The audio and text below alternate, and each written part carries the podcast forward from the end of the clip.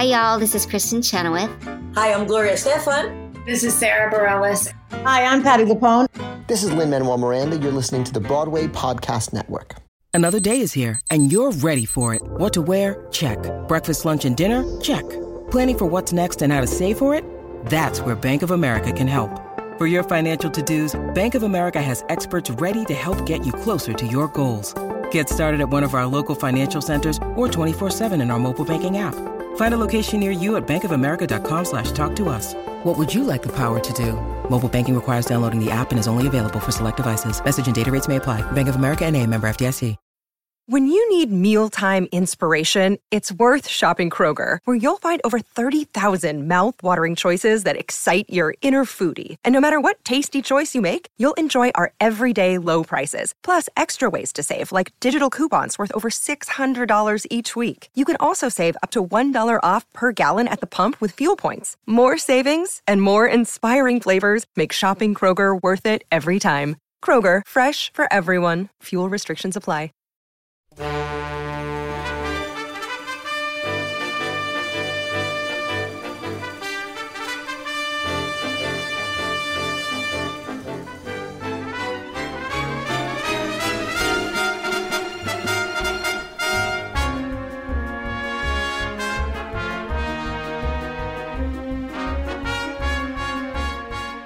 Hello, all theater lovers, both out and proud and on the DL, and welcome to Broadway Breakdown, a podcast discussing the history and legacy of American theater's most exclusive address, Broadway. This is the first of many series devoted to specific artists that have helped shape Broadway as we know it today, both for better and for worse. It is called A Little Sondheim Music and it is dedicated to the musicals of one Mr. Stephen Sondheim. I'm your host, Matt Koplik, the least famous and most opinionated of all the Broadway podcast hosts. And with me today is a lover of theater, a historian of theater. You best know him from his online trivia show that he hosts with his husband, MT Trivia. Please welcome Mr. Kevin Metzger Timson. Hello. Hello. How Thanks was your intro? me. It was fantastic. I love that I'm now known for the trivia show. you are. You're very known for the trivia. You know, we do ver- what we can. Listen, it's better to be known for something than not known at all. Know what I mean? I know. Well, talk about like a, a product of the pandemic, MT trivia. Truly. Well, we but you're also teaching the children. That's what I like about it. Because your question, first of all, I've only watched a couple because uh, this podcast has kept me very busy, and I don't have time to like watch the trivia as often as I would like. But you've had a couple of people I know on, so I will always watch. And I really like that you don't go soft on the questions. You make them difficult, and you make the guests kind of go like, "Oh shit, I guess I don't know anything," and I love that. Well, yeah, because we always have three contestants. So we have the two guests that are Mhm. with us, and then the audience is a third contestant. And there are some very knowledgeable people in the audience. Oh yeah. So that's why we tell the guests when they're like, I don't know anything about trivia, but this will be fun. We're like, don't worry, the audience will inevit- inevitably know. So, hmm um, but yeah, I mean, to be fair, my husband, Chris, comes up with the actual trivia questions. So he spends days researching, and I just kind of swoop in and I'm like, who do I want to hear belt today? And spend some time on YouTube coming up with like the name that diva round. And, Mhm. and so, you know, I use my resources to my advantage. You had one that was Christine Ebersole, and I was going crazy because whoever your guest was, it took them a solid minute, and I was shouting in my living room like it's the one of the most iconic mixes of all time. Like her and Liz Callaway are like the Yes. ultimates. I was like, how can you not recognize? I was angry. I was angry. I know. We've featured Miss Ebersole a few times on the show. That I mean- that pingy mix is just delicious. Ah, so delish. Around the world, I only have eyes for you. Like, get out of my living room, Christine Ebersole. I know. She can Ugh. do no wrong. When when are we getting Christine Ebersole's Mame? That's what I want to know. Right. She did do MAME at one point. Oh, she did it. Did she do it at the she did it at Paper Mill. did she? And Okay, Kelly then we've Bishop- had it. Kelly Bishop was her Vera. Oh, fierce. I I just know. know the uh the Kennedy Center with Christine Baranski and Right. Um, who was her Vera for that? Oh, Harriet Harris. It's a weird pairing. but fun. Miss Oh, I would love to see it, but it's definitely sort of like not a fever dream, but it's definitely like a two o'clock um cocaine infused casting of like, you know what I want to see? I want to see Christine Baranski and Harriet Harris, and just for shits and giggles, Emily Skinner's gonna be our Agnes. That's right. Emily Skinner was, well, of course, that production was famously cast by my boss, Miss Tara Rubin. Ooh, oh, she's she's Yes. employed by Tara Rubin. In case everyone wanted to know. Yeah. So I see that poster in our office. Uh, but yeah, that Emily Skinner's Agnes Gooch, I think, is inspired casting. I mean, she's a For sure. wonderful performer, so I would love to see anything she does. Kevin, Yes. what Sondheim musical are we discussing today? We are discussing the OG Sondheim musical, Hmm. uh, Saturday Night. Saturday Yes. Night. Yes, it is the first Sondheim score. It was supposed to be his Broadway debut, but things happened. We'll get into it. Yes. Uh, Yeah, because of the way that this podcast is going, uh, the chronological order is uh, shows how they premiered when they premiered in New York with a priority on Broadway. So this is coming after Passion, even though it was written about 40 years prior. well, I think that makes sense because the world didn't know or see it until 2000 or Yeah. We only really knew two songs from it at this point. We knew So Many People and What More Do I Need? I mean Which- the two best, but yeah. Yeah, it'd be really best foot forward. I so what is your history with this show? Did you know anything about it going in besides those two songs? Uh yes, I did because I I, first learned about Saturday night in college. Mm. Um when I was so I was the kid in college that was always like I have to sing the songs that nobody's singing. I want the obscure, I want the cut songs. I want and so I remember uh in in looking for my senior showcase material of which I spent hours, you know, Mm. scouring the internet. That's I think when Saturday night first came about because I also was went back when I was an actor was very um I fit in the world of 1920s musicals. That's kind of where I lived. Mhm. And so I was like, well, this is perfect. It's young people. It's set in the 20s. And uh and you know, it's these songs that nobody's singing. So that's when I first kind of learned about it. And then it's always been around. I mean, the this, you know, the songs that like we said, so many people and what more do I need? And even um I learned about Isn't It because uh someone who was in the class above me did it for their senior showcase. Mm. So I kind of knew the score, and um, I even put so many people in my wedding. Um, Aw. yeah, I mean, we cut the whole beginning part about like I have to settle for you, and I wanted somebody richer. Like we just started at the Mhm. you know the verse proper, but so that's kind of how when I first learned about it. But I didn't know until you know you reached out. I didn't really know the plot beat by beat. So this was fun to read it and learn it. Yeah, I didn't really know the plot all that well myself. I had heard the score all the way through maybe a total of 3 times before we boned up for this episode. And so I I the last 2 days have been like fi- like filling my eardrums with Saturday night and reading the script and all this other stuff and reading about it and finishing the hat and the Sondheim bio and all that good stuff. Yes. Yeah, my weirdly the first song from Saturday Night I ever heard. It's not the song, but who sang it. I heard "What More Do I Need" the first time uh, from the Sondheim birthday concert at the Hollywood Bowl, sung Oh. by Anne Hathaway.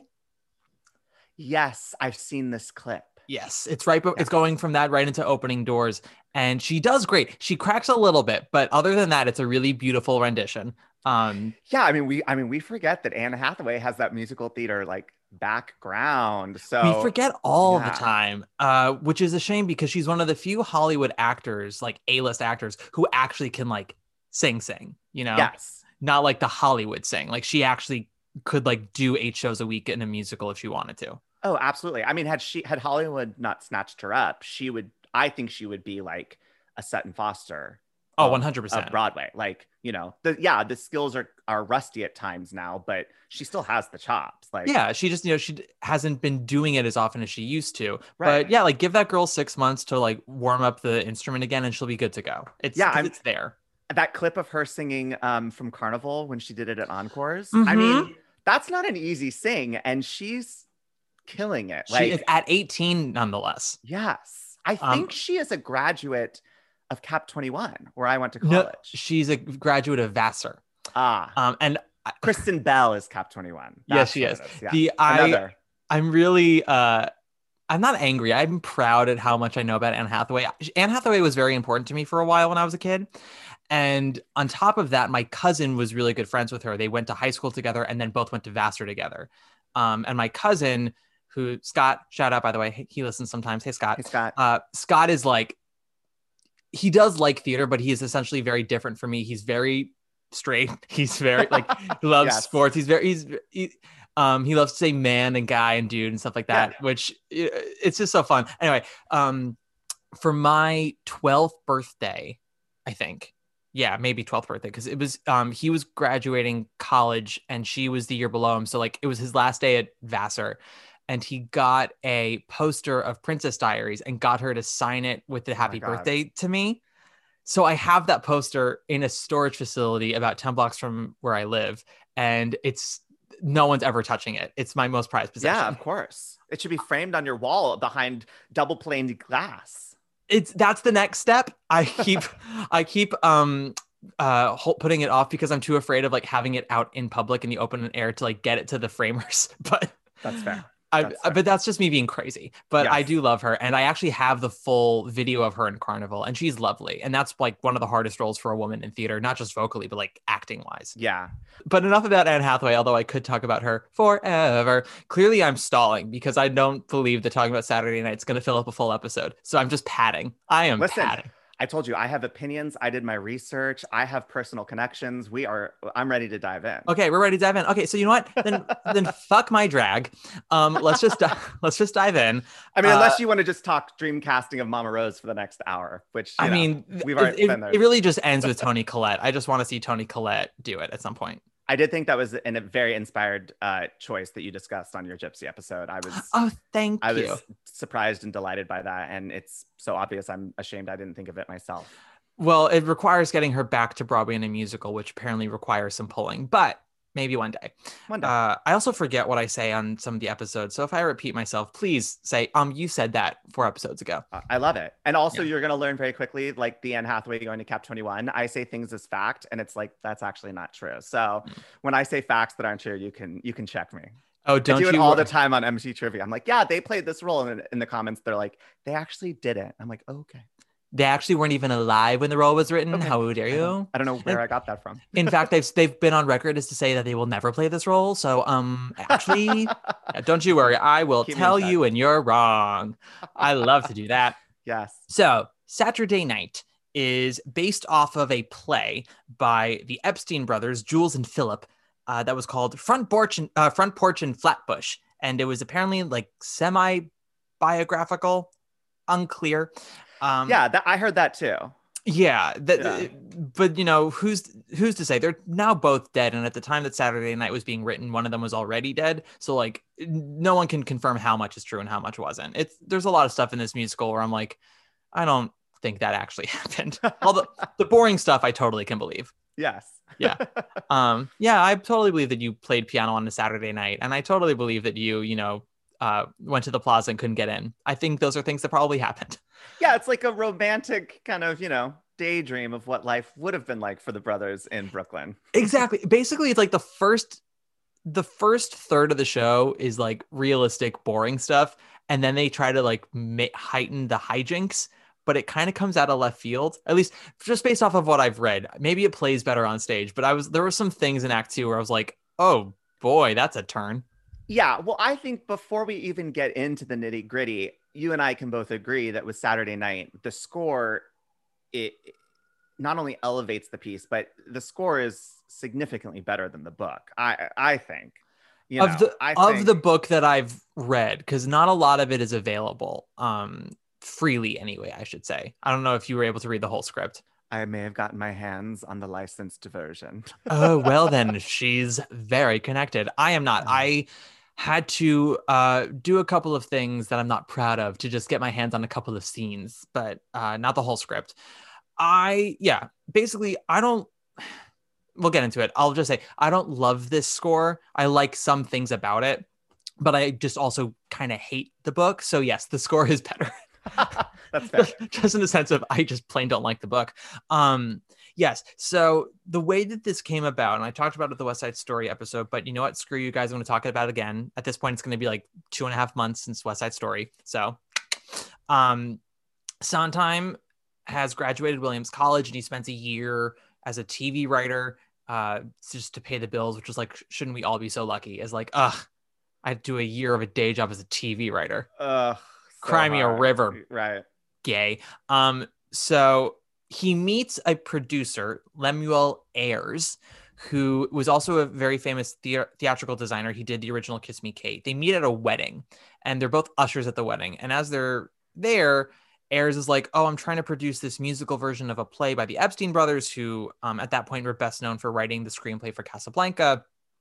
And he's like, "I can't get someone to write the score. I asked Frank Loesser. He said no." Sondheim's like, "Oh, well, I write songs. I'm trying to become a songwriter. And Ayres like, send me some of your things. So he sends him a couple of songs he wrote while he was at Williams. And Ayres is like, you're hired. And they start writing the show. And I guess like they like wrote the full show, I suppose. And they're trying to raise the money. And they got about half of the budget raised. And then it was announced in the New York Times it was going to come out in the 1954-55 season. And then in August, Ayres dies And his widow gets the rights and she at first was like oh yeah we'll totally put the show on like don't you worry i want to keep this going and it becomes very clear to sondheim and i believe it's um uh Jewel, yeah, Jules Epstein, that's the one who's still alive at this point. It becomes very clear to them very early on that this woman has no idea how to be a producer or how to raise money. And within like a month after Ayres' death, they're like, this thing is dead. So they move on. And the good news is that the score for Saturday Night is what got Sondheim the job for West Side Story. He was auditioning for Laurents Bernstein and Robbins for a musical they were writing. Um, I already forgot the name of it, but it was not West Side. It was something else. Uh, Ooh, I don't know. ah, God, I'm gonna look it up. But it, while I look it up, I'm gonna keep going with the story. Uh, and then, you know, the musical doesn't end up happening, and then Sondheim runs into Arthur Laurents at uh, a party, and he's talking about the West Side Story project. And Sondheim goes, "Oh, well, who's writing the lyrics?" And Laurents goes, "Oh my God, I didn't even think of you. I remember your score from Saturday Night. Your music Yeah. sucks, but your lyrics are great." Ah, Uh, poor Steve. poor Steve. to be fair, this is not some of Sondheim's best music, but it's still very pleasant. Like I wouldn't call this music that sucks. Listen, it's not bad music. It's No. like I there are mu- composers since then that have written inferior scores that have made it to Broadway and won awards. Like it's when you compare it to the grand scheme of, you know, Sweeney Todd and Into the Woods, like yeah, it's 23-year-old Stephen Sondheim, but but especially if you look at it in context of the 1954-1955 season, like the score is has high points. And also it has, yes, it has high points, and we'll get we'll actually get to that season um in a bit. God, why can't I still find it? Now it's pissing me off. God, it's the musical. It was like based off of a book that ends up becoming a movie, and it's about like an opera singer who loses his voice after he has his first gay experience, and then goes to Mexico where he has sex with a pro- female prostitute and gets his voice back, and then the female prostitute kills the man he had the gay sex with, and I'm like, you know, your classic fairy tale. Yeah. Classic. Um, God, what? No, Standard. yeah, standard. Yeah, I'm gonna I'm gonna keep looking. I really want to know what it is. Anyway, I think you talked about this in the West Side episode. I did, I did, and it's pissing me off because I want to say the name again, and I just I simply can't remember. While you're looking, I think that well, what's interesting about the like whole producer dying and everything Yes. is there's a very fun anecdote that I read of from um, when the show was happening in one of its New York versions. Um, there was an article that was published. Uh, oh, maybe this was why is this in the DC theater scene? But basically, this this man Richard Seff, who was around in this era. Um, I, I I actually have met Richard Seff a couple of times. He has oh a yes, he has a really good memoir called Supporting Player because he's like the he's the epitome of someone who was like someone in a tree. He was an agent at one time.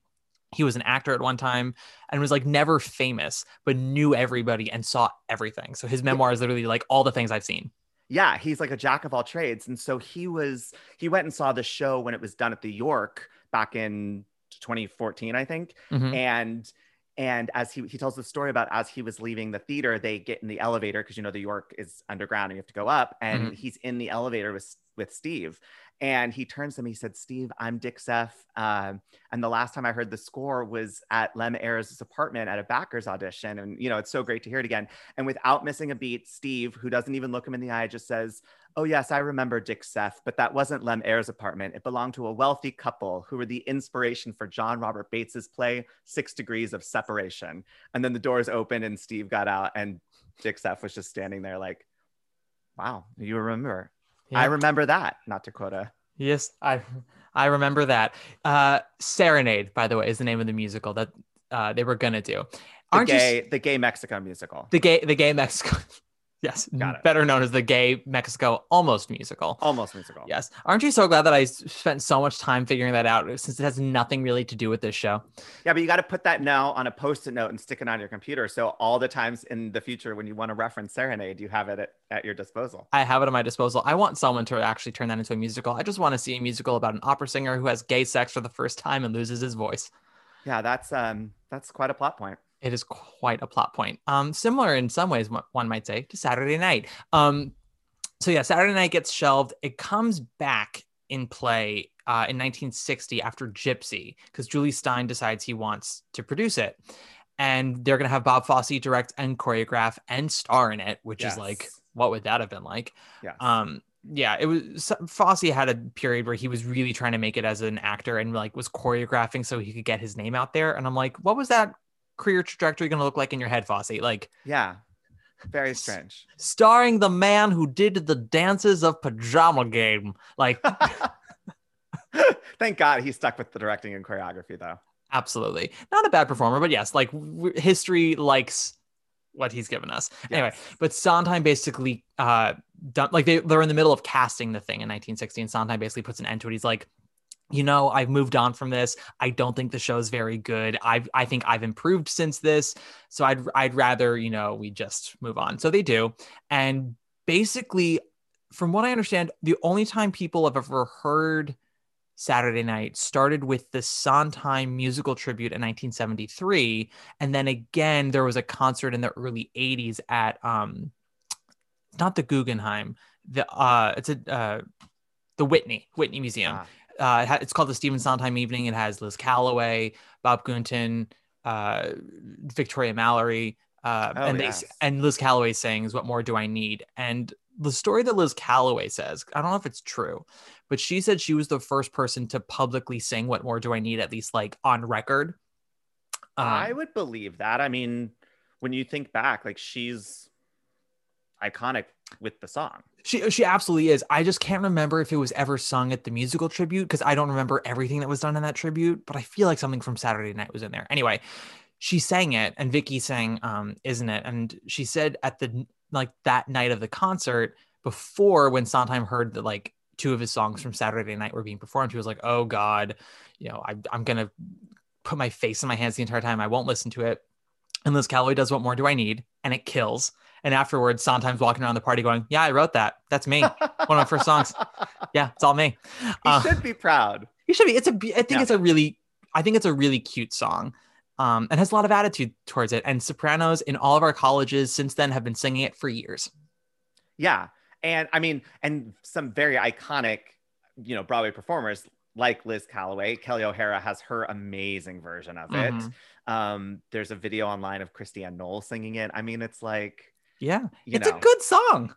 to me, it's one of for me, what more do I need is is one of those songs that sounds like New York City. It's up there for me with like um Autumn in New York, you know, we'll have Manhattan, Mhm. um new york state of mind those kind of like new york songs that when you hear just kind of take you back to the city and take you back not to quote anything goes but take me back to manhattan you know Mhm. like and i think that that is um it, it so kind of taps into the attitude of living in in new york and what it's like i think everyone when they're in college and they're like dreaming of getting to new york this idea of the city so can be so dreary and gray but also so wonderful at the same Mm. time is you know inspiring so Yeah, I had I had Brittany Coleman on to talk about company, and she talked about how not getting married today to her feels almost like in its own weird way a love letter to New York, but like the New York that's not picturesque. You know, the Hudson floating with garbage and all that stuff.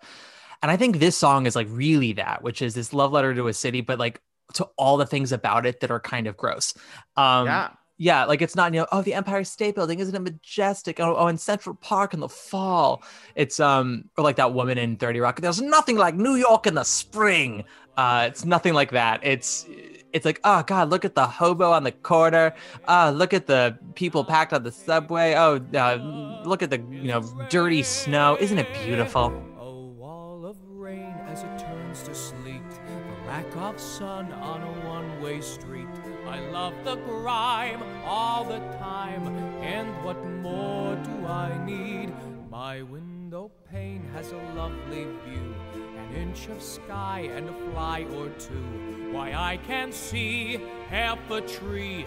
And what more do I need? The dust is thick and it's calling. It's He talks about how when he was writing this score, he was really sort of trying to mimic the writers at the time.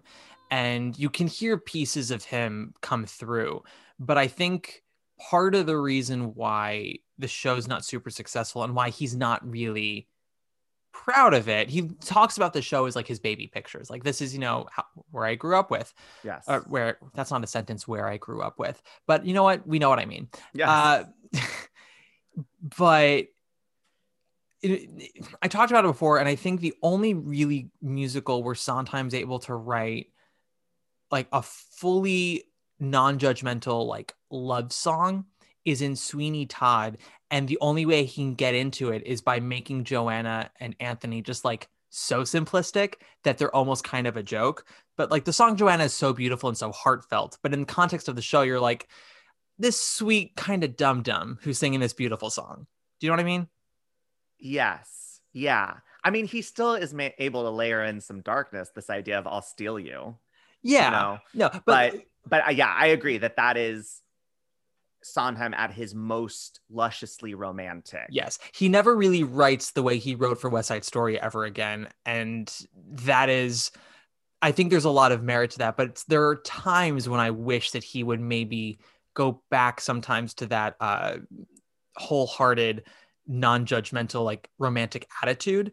It's uh as we were recording this episode, the Do I Hear a Waltz episode just came out, and Adam Ellsbury and I talked about how like he needed that attitude to write that show because he's too removed and kind of um, condescending to the material and to the characters. So like none of the love songs and Do I Hear a Waltz make any sort of impact because he's like, oh, you know, this kind of romance, and it's you can you can hear it. He's like kind of rolling his eyes half the time.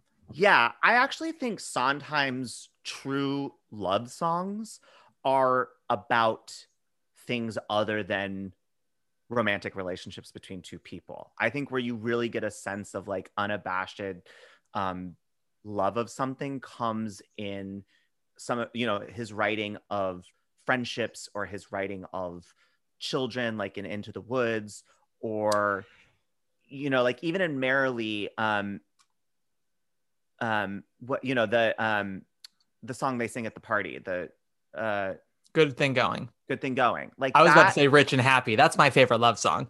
yeah, rich and happy cut um but you know what i mean like good thing going like there's a simplistic just love it's it feels like a love letter at times to me Yeah, it's even songs like Old Friend and Merrily or like Good Thing Going, there has to be there either has to be something kind of going against the grain with it or there or it has to be in context of something else that like itself is not super lushly romantic. So like good thing going is played at like it's a performative song at a party and then like um you know old friend still has to have that like argumentative section and it doesn't really end in this like really lushly romantic way. The only song in merrily that i would argue is like super um uh what's the word i'm looking for?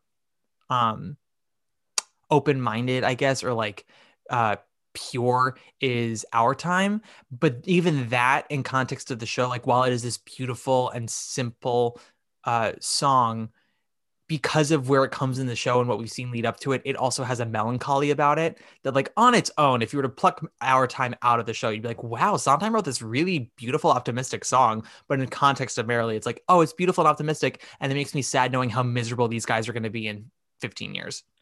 Absolutely. And I think that's why Sondheim out of context so often doesn't work as well as then when you learn the song in the context of the show. Yeah. Like, I mean, concerts aside, obviously things like when you have the Sondheim birthday celebrations, you know, that is we all are entering that with the knowledge of the material. Exactly. We all go in uh, like kind of all silently agreeing like these songs work better in the show, but we're just thrilled to see like this sung by Victoria Clark with a 50 piece orchestra. Right. But like a 12 year old out there, like voice recital singing, you know, nothing's gonna harm not while I'm around, like Yeah. it's a very different song than when you are in act two of Sweeney Todd. Like put on a happy face, put on a happy face is put on a happy face no matter who sings it or where it's done, Right. or whether you're watching Bye Bye Birdie or not. You know, like so I think that's what makes Sondheim so smart is that he's so and I you talked about this in one of your episodes.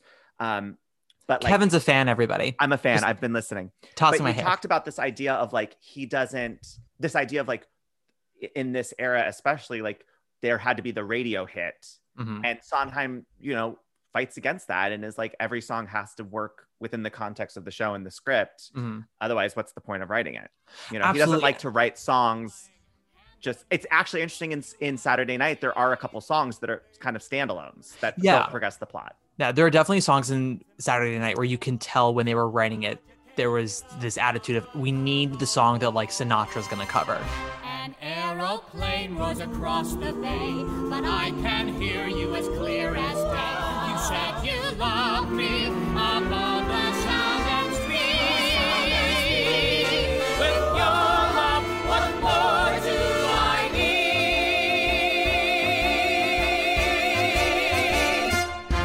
Point is, is that yes, after 1960, it's gone, and and the song we have those two songs that sort of pop up. Uh, and that's really all we ever hear of Saturday Night. There's a moment where sometimes asked at a Q&A, I think it might have been a Q&A for uh, Sweeney Todd at the National in London in like 93, 94, where someone's like, is Saturday Night ever going to get done? And he basically was like, absolutely not. I, that'll never happen. Because I think he, by that point he was just too embarrassed. And he was still kind of in the thick of, I want to write more. I don't, I want, I don't want this to like impede my career and have people sort of think less of me. And then what ends up happening is uh, a British company convinces him to let them put it on in like 97, 98. I think it's like at Edinburgh or something like that. They're like, this isn't going to go anywhere. This is just like, so we can, so people can see it. It's not going to have any kind of major life. Can we just do it? And he's like, yeah, sure, fine. And they do it.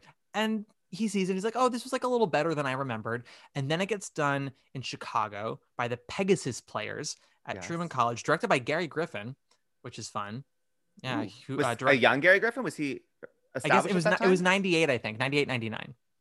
All right, at the beginning So yeah, yeah, be- towards the beginning towards the beginning of his career. Uh, and then I guess that was enough to sort of draw interest to it for New York, where it gets produced at second stage in the uh, winter of 2000, early of two, the year 2000. And Yes. what's interesting about this, so it's the it finally it's when Saturday Night premieres in New York City, and it was coming the same year as the Carol Burnett version of putting it together, which was opening that November.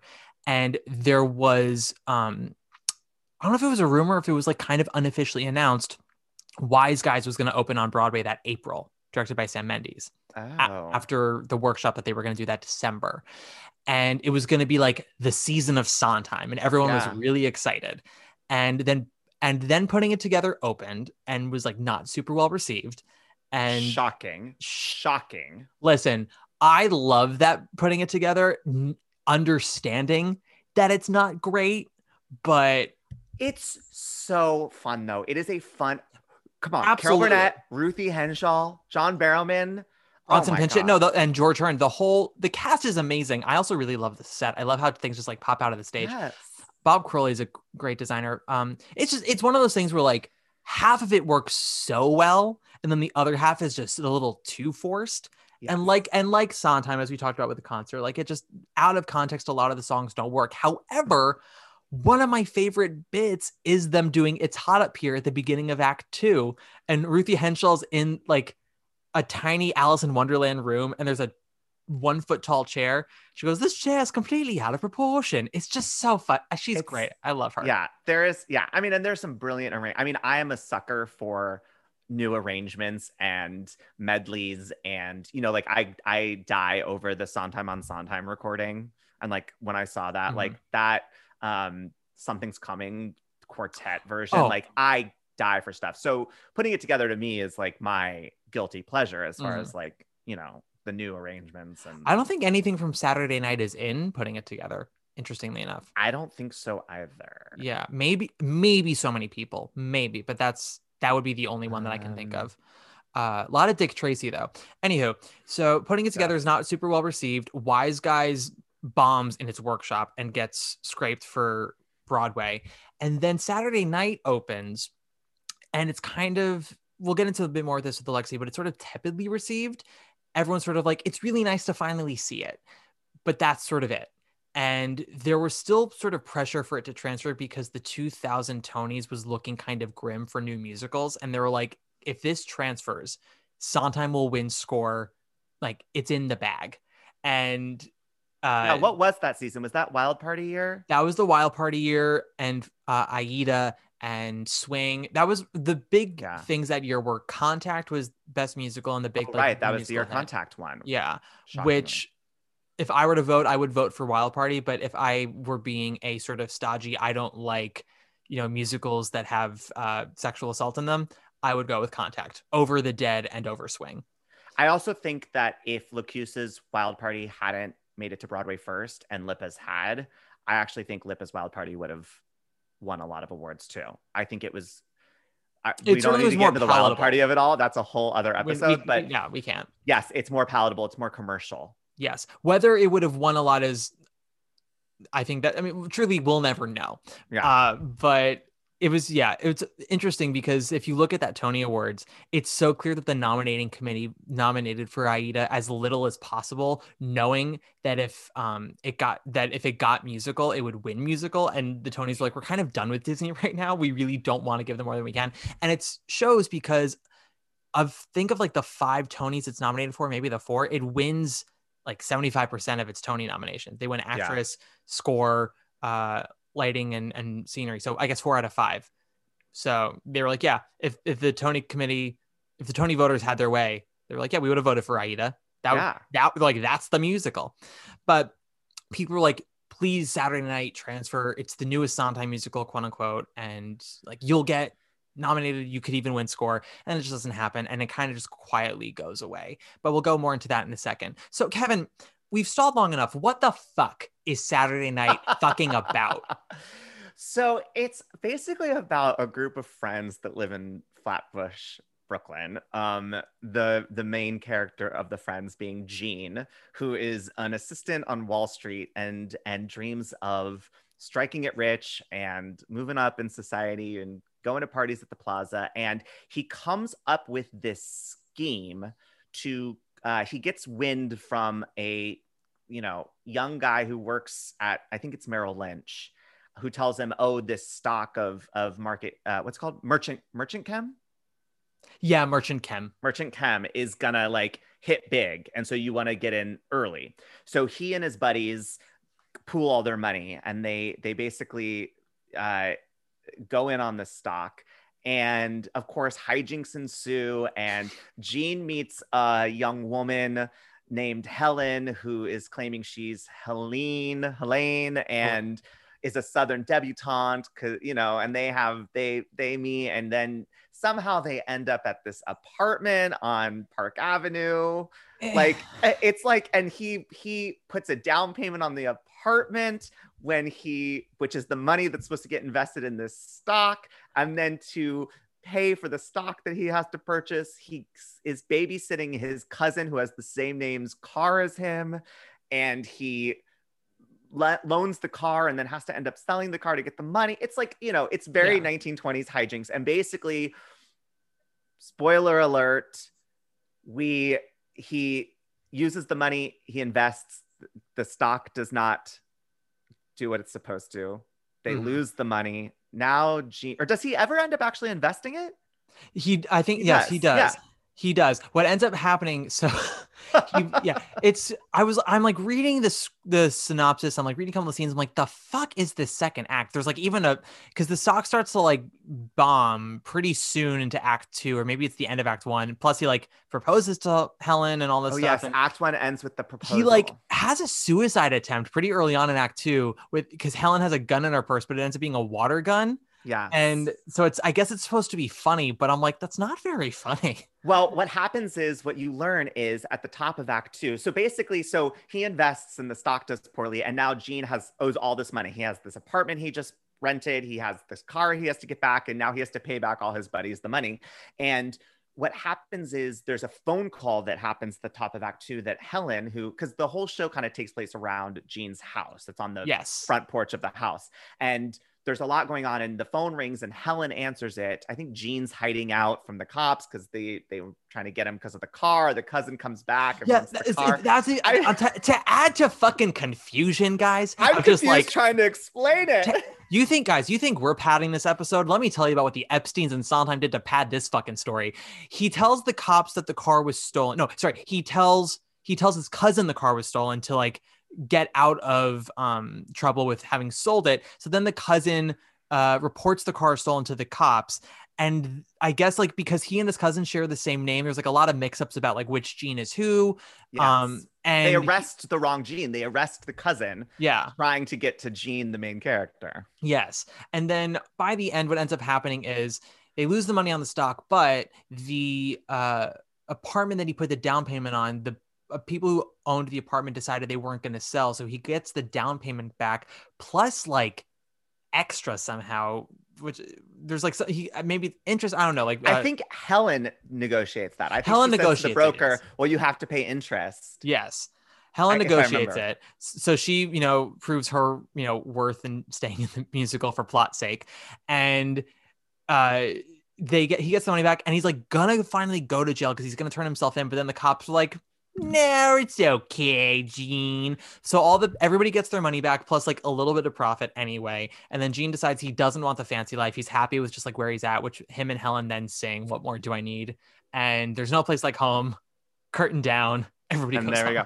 And there's also a whole plot point about Helen's dad owns a chicken farm. And so she's like, the perfect life is just to go live on the chicken farm or work on the chicken farm. So then I guess they decide he's going to go um, live on the chicken farm. But the Mhm. gun part comes from after Helen already knows that they're going to get the money back because she takes the phone call. They end up going out. I think Gene's like, well, we have this money. We might as well spend it. Like, who cares if we lose more?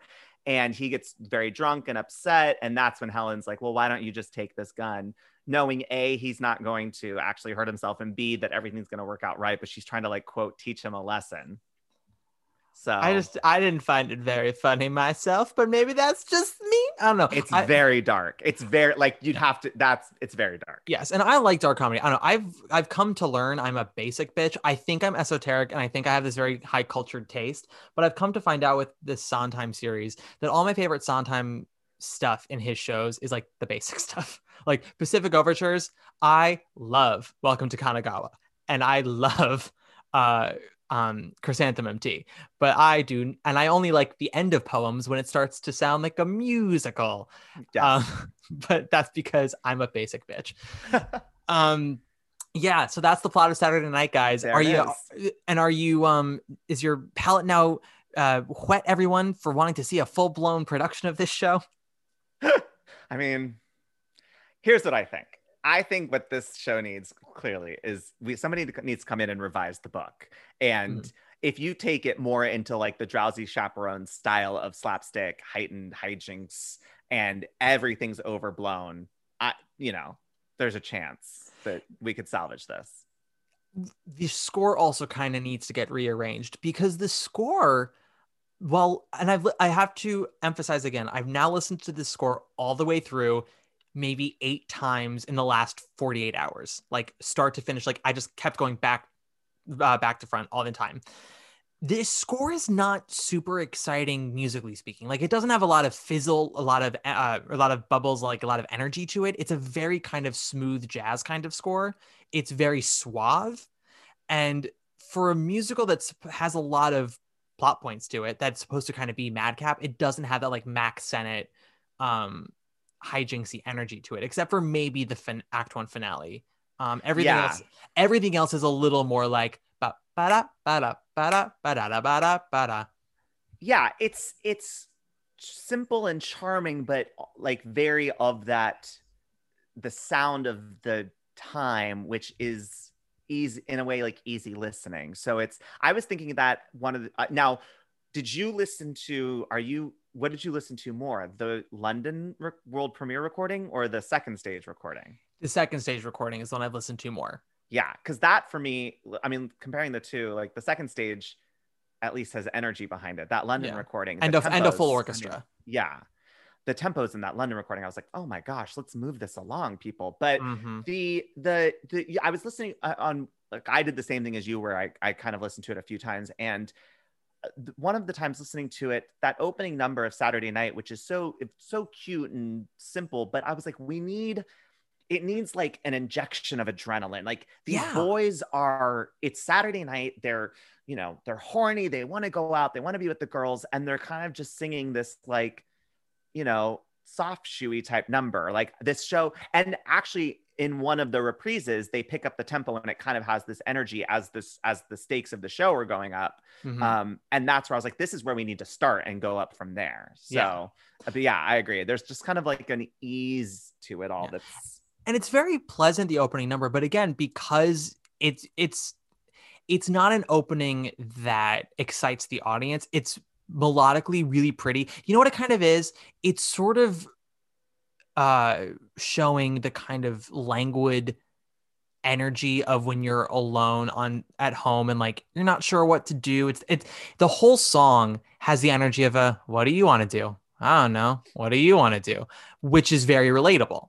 Exactly. Um, and I've talked about this on the pod before. Uh, you know, Sondheim talks about what he learns from Jerome Robbins is like the difference between like what the show needs and what uh, is realistic for the characters. And it's important to remember he wrote this before he met Jerome Robbins. So like in his mind, he's probably like, realistically speaking, these guys wouldn't like really be hopped up on energy and be like, oh, what are we gonna do? They're like, you know, I don't know this stuff.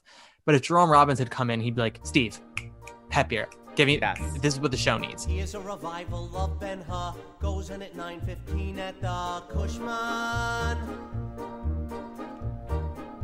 So when I got my mind on sex, who gives a damn for Francis X. Bushman?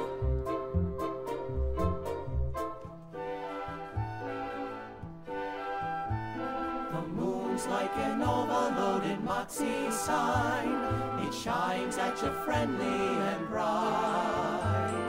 I got my buddies and my buddies are fine, but not on a Saturday night. Even from this score alone, you already see the talent he has for lyric writing, which I mean, he talks about all the time. Like he always thought of himself as a composer and like a lyricist second, but the the natural talent he has for lyric writing, and then on top of that, he's so much more critical of lyric writers than he is of composers. Uh, so I'm part of me wonders if he's like kind of leaned into that now, but you hear it with Saturday Night, like his his talent for lyrics, just like the cleverness of the wordplay, is already so apparent. It's like just it's you can't deny it.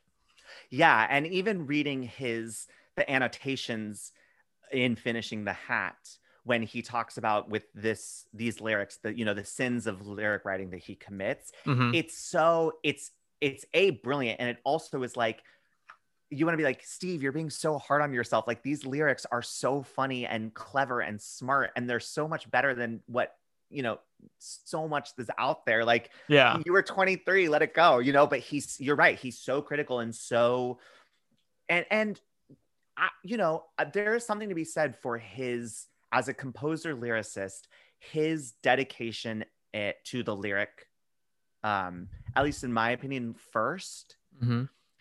Which is not always you know happens with composer lyricists and especially like a lot of i think what contemporary musical theater shows suffer from is a lack of of the the score is superior to the lyrics within it. So it feels like somebody wrote this beautiful song and then somebody kind of came in and shoehorned lyrics in a way. You know, like contemporary shows don't have the poeticism necessarily all the time. And like and the restraint, uh, yes. especially with especially with music. Yeah. Well, so I do I talked about this with um Sunset Boulevard because uh, Matt Lisey came on to talk about that, and then I kind of dragged the show for a while just because, and it's it's it, it comes from a purely objective standpoint.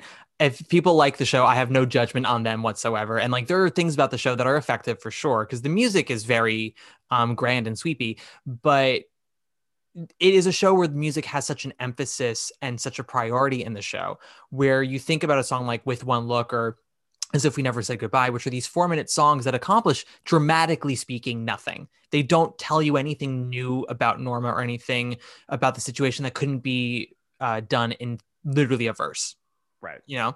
Uh, and that said, people still really enjoy it, but it's it's one of those things that always bug me. And what I appreciate about Sondheim with his songs, and you see it with this, is that he, it's already so important to him with, uh, and you see it with Saturday Night that the lyrics convey new depth to a character or progress something with the story moving forward or like give you a new attitude like something new has to be revealed whether it's story or character or uh theme you know yeah and i mean even with his song like love's a bond that is just like the voice on the radio right? Or yeah. the singer at the lounge or whatever. Like even those lyrics are smart and tie into the theme of the show this idea of this wall street and make very clever period appropriate jokes. And you know like even even when he's writing this oh this is just a, a bandstand song mm-hmm. it, it's smart. It's smart writing.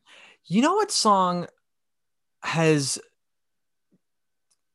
uh so the song that I was listening to that really kind of grew on me over each listen is the song "Isn't It," yes. which is sung by yes. Helene Helen. It's it's her intro song. So to give you an idea, fellow listeners, what's happening? Uh, Gene goes to the plaza. Uh, do, do we remember why he's going to the plaza? Does he have any reason other than the fact that he just wants to be fancy? It's what he does on Saturday nights. He just goes up and tries to get into these parties. Yeah, um, that's that's like Gene's whole spiel is that he's trying to become like part of the elite and that's sort of his i want song is this song called class. And again speaking of a song with no real motor behind it the music in class is like just very smooth jazz or swung music. It ain't no wizard and i. It ain't no wizard and i. It ain't no in my own little corner with that little uh chime. You know what i mean? Yes. That triangle? Yes. In my own little corner. Anyone out there listening if you ever sing in my own little corner it is an up tempo. You move that thing you move that fucking. She is. It's a daydream, but she has a strong one, and you better move that tempo. I always tell people, push it, push it, push it. Yeah. Well, like basic the way that I view sort of ballads is like you have to earn a ballad, and it's really hard to make a ballad interesting out of context because they they're meant to be a moment of reflection in a show, right? So right. when you do a ballad in a concert or in a class, it just sort of feels a little indulgent. So you need to kind of always have your mind on that and how to you know engage the audience when you know ballads are sort of by definition for the singer, right? Um, yeah. So it's not to say that class is a ballad, it's not, but it feels a bit like a ballad. This is why a room is a flat. You don't say tie, you call it cravat. Say you drink from a tumbler instead of a glass. That's the mark of someone who has what I call class. But isn't it? What I like about isn't it? So Gene goes to the plaza and he meets Helene. Neither one of them can get in. And so they decide that they're going to dance together sort of in the lobby of the plaza to the music that's playing inside. And she sings this song, Isn't It? And the lyrics are like, um, This is nice, isn't it? I mean, the music. This is nice, isn't it? I mean, the band, um, which I love because it's, first of all, it's adorable. It's very cute, very charming but it's also super relatable where it's like you have instant chemistry with someone and you haven't it's very if i loved you and the like i'm not going to say anything because i want you to say it but I am going to leave you some breadcrumbs so you can say it first. So it's, Yes. they, it's like they immediately have this attraction to each other. It's very clear. And it's clear that she's aware of it. She's obviously like much more um, uh, self aware than Jean is. And when they're dancing and she sings this song, it's her way of being like, oh, you know, the, this is this is nice what we're doing. I mean, you know, dancing. Yeah, it- it's it's like oh, it, it's very it's very like i mean it's very it- it- it's dated in a way but it's very like um i i want to make the first move but i i can't and so i'm i'm trying hello hello Mhm. can you make the first move hello? well, you, that's that's sort of um part of what uh baby it's cold outside is actually about, which people never realize. Do you know what I'm talking about? yes because that song is supposed to be uh, a commentary on how women are not allowed to be openly sexual in the 40s and Yep. 50s and so it's her trying to be like oh i can't do it but like pester me a little more and maybe i'll say yes like it's like oh how can you know anyway point is yes. i'm using that to connect it to this song because of the era in which the song takes place and as well as the era in which it was written women are not overtly sexual so they have to kind of let men make the first move. But on top of that just in terms of like a purely coy kind of way that i think we all still can relate to uh where it's like if you meet somebody and it's not on the grounds of a date so it's not like a tinder date it's something like you meet at a party or whatever and you don't want to necessarily say i think you're cute let's go out sometime. It's like oh um you like this too oh that's yeah interesting like you do the slight little touch on the arm Yeah. and it's all supposed to just sort of feel accidental so they can sort of realize how you feel without you ever having to say it Yeah. um and i just think it's really it's very rarely do i ever think of a sondheim song as adorable this is one of the songs that i think is adorable This is nice, isn't it? I mean the music. This is nice, isn't it? I mean the band. Don't you think we make natural partners? I mean, like food and drink, or supply and demand. i want to bring up this song because sondheim uses other songs as an example which is um sort of a list song do you know what song I'm about to talk about uh a list Uh, song oh exhibit a Yes, yes, ma'am. Yeah. Sondheim usually hates list songs, and the song he always references is "100 Easy Ways to Lose a Man" from Wonderful Town, where Rosalind Russell's singing, and she gets to through the first one, then she says nine or not, first two, and she goes "98 ways to go," which usually gets a huge laugh. But Sondheim said when he saw it, his mind went, "Oh God, we've got 98 more to get through." Exactly. Um and he said the same thing about a chorus line. He said which he did say with the chorus line uh you know i sat there and i went oh god we have to go through everybody's story down the line. But then he also said that michael bennett was sort of ahead of him on that and then was able to sort of do the montage sequence and other stuff. So you're never actually going right down the line. So it was, it was michael bennett's way of being like i see you steve. I see what you're thinking. And no that's not what's going to happen. Uh but exhibit a is kind of that song it's exactly that song I was trying to be kind, but yes, it's exactly that song. I'll admit this is, and I I think Chris Fitzgerald on the recording is brilliant, and you know Chris Fitzgerald himself is brilliant. But this one is, I you know I listened to it a couple times, but it became a skip, and I I thought the same thing. I, I- my mind went to the to Sondheim talking about 100 easy ways to lose a guy. Like I when we start and we get through Exhibit A, and then there's a whole verse. And then we get to exhibit B and there's a whole verse. And by the time we get to C, I'm like, there is no way we are sitting through 26 verses of the song. Please tell me no. Yeah. Like But he, but we go pretty fucking far. we we go all up the way to up to H. H, yes. Also, um, yeah, I was gonna say Christopher Fitzgerald does about as good a job with this as anyone could. Uh, because he is It's tough. yeah, he is Christopher Fitzgerald. He he is an amazing comedian, like one of the best we have right now. And he does about as good a job with this as he possibly could. Um, but it's tough. It's long. It doesn't have any major arc. There's also a verse that's a little date rapey that I don't love. Yeah, The there's one about hiding the keys in your pocket so she can't get out. It's like Yes. that's not cute. Yeah, it's like, you know, it's very. You could see like in 1954, like oh, this is cute. This 19 or 16 year old, the character 16, like Mm. thinking about this, but it's like, come on. But yeah, Yeah. I mean, the only payoff for me of this whole song, it's after we make it all the way to H, is the final line where he he he goes back in and goes A B C D E F G H.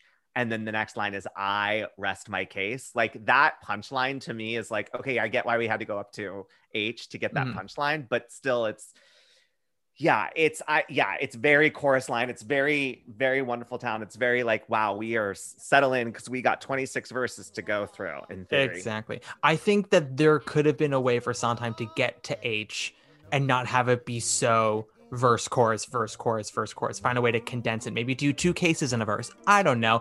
Yeah. Notes. I've got notes for you, Steve. Yeah, we'll send those over to Steve. Music, if it's slow and smooth, hath charms to soothe the savage breast. Get her stretched out and let rhythm do the rest. That fascinating rhythm. Exhibit D. A cushion. Were there any songs you wanted to bring up immediately? We we will get into what more do I need, although we have Yeah. already kind of talked about it. Well, I mean, we we we've taught touched on most of them, but the other one that I think stands out as far as just the early seedlings of a young Steve is I love that we we're just calling him Steve like we know him, like all. I mean, we could also just call him Daddy. daddy um yeah, but is um is in the movies which is i'd be interested to do like a really true dramaturgical deep dive of material of, of the shows written at the time because in the movies is this standalone scene that is you know Yeah. a, a Sondheim group number a la a weekend in the country, you Very know, much. a la, I mean, the whole prologue of Into the Woods, you know, like it's it's just this, and I I would be interested to see if it was if it's not the first, it must be one of the early versions where an entire scene is this musical number. Yeah, it's I think it's probably one of the first in this style. I think Most Happy Fella comes out a year or two later, but that's more of an opera or operetta, I should say. Um it's this and then they there's another one and it's not in finishing the hat. You hear it on the recording, which is the um, uh I forget what it's called? Like nice to meet you it's when mildred first appears and they do like it's what could just be a one page scene is a two minute musical dialogue. Delighted, I'm sure. delighted i'm sure that's it yeah.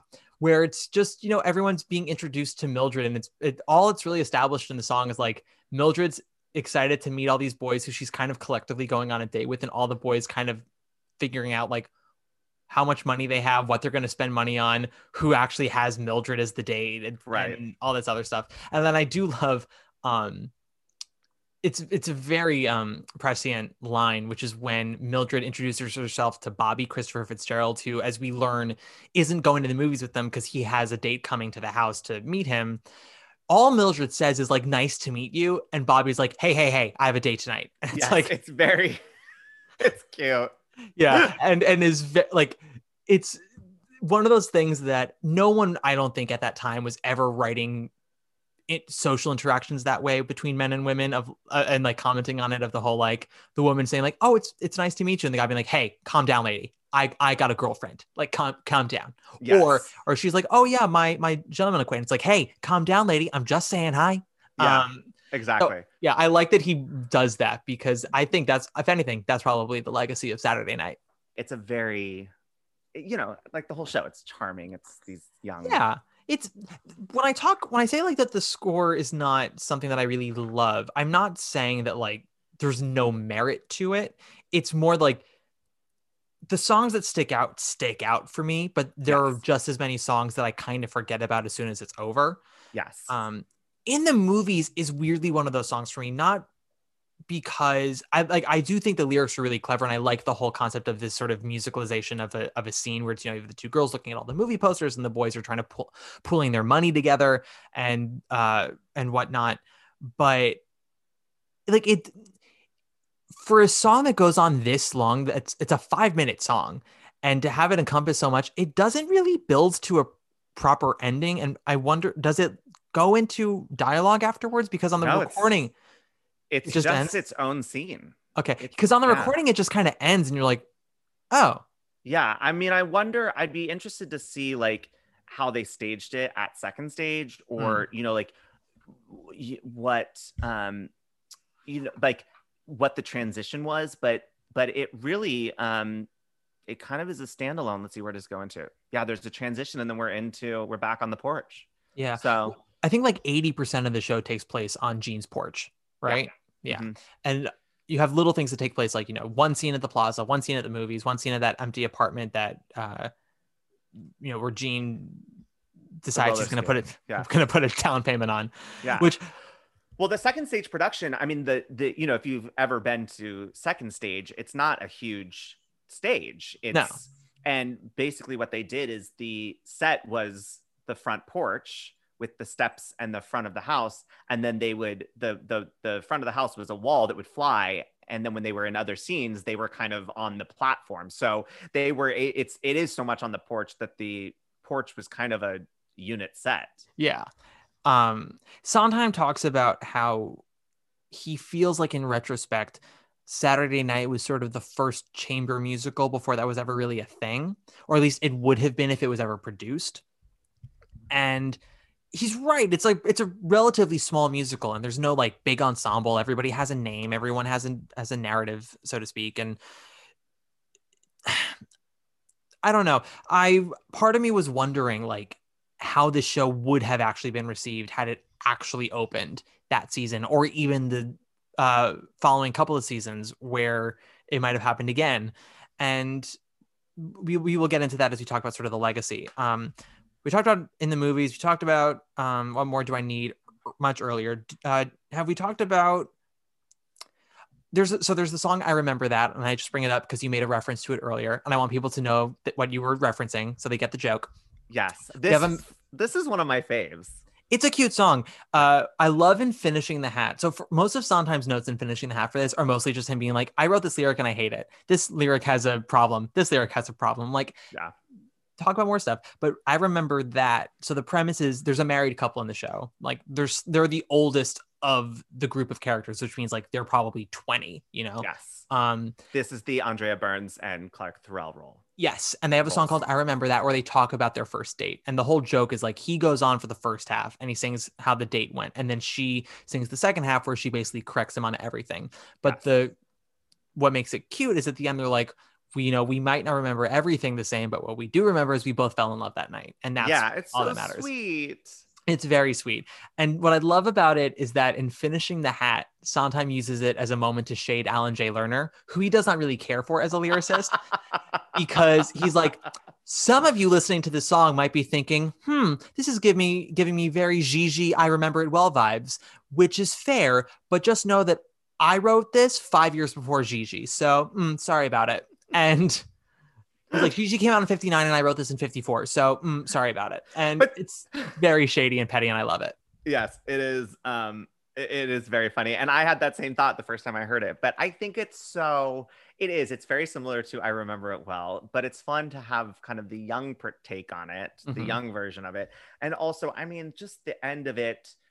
The one that gets me, and that's where there's so many moments in the show that just touch to like the inner romantic in me, which um, only comes out to play like every once in a very great while. But but when you know it's cute because celeste you know hank sets up his whole like uh, how he remembers it and celeste then you know is like well it's not exactly how it was and you weren't as smooth and debonair as you Mhm. remember and then what's brilliant is in his verse hank says you know four, i'd fallen in love with you four, i'd fallen in love with you and celeste then counters all of that and it ends with but i'd fallen in love with you and i think that's like that's so sweet that is a very I to me there's something so truthful in despite all of that i still managed to fall in love with you and now here we are all these years later and i'm in love with you even more you know it's Mhm. very um if i uh, not if i loved you what uh uh fiddler on the roof um Do I uh do you love me? you love me you know it's very Yes. Well, so the different, yeah, as you said, the difference between this and I remember it well is I remember that art is two lovers sort of at the beginning of their time together. You know, it's sweet that they kind of look back on their first date and it's like, oh, we're old and wiser now. It's like they probably have been married for what, like six months, something like that. Very And- brief. Yeah, and in their mind, they're like, oh, we're the mature ones.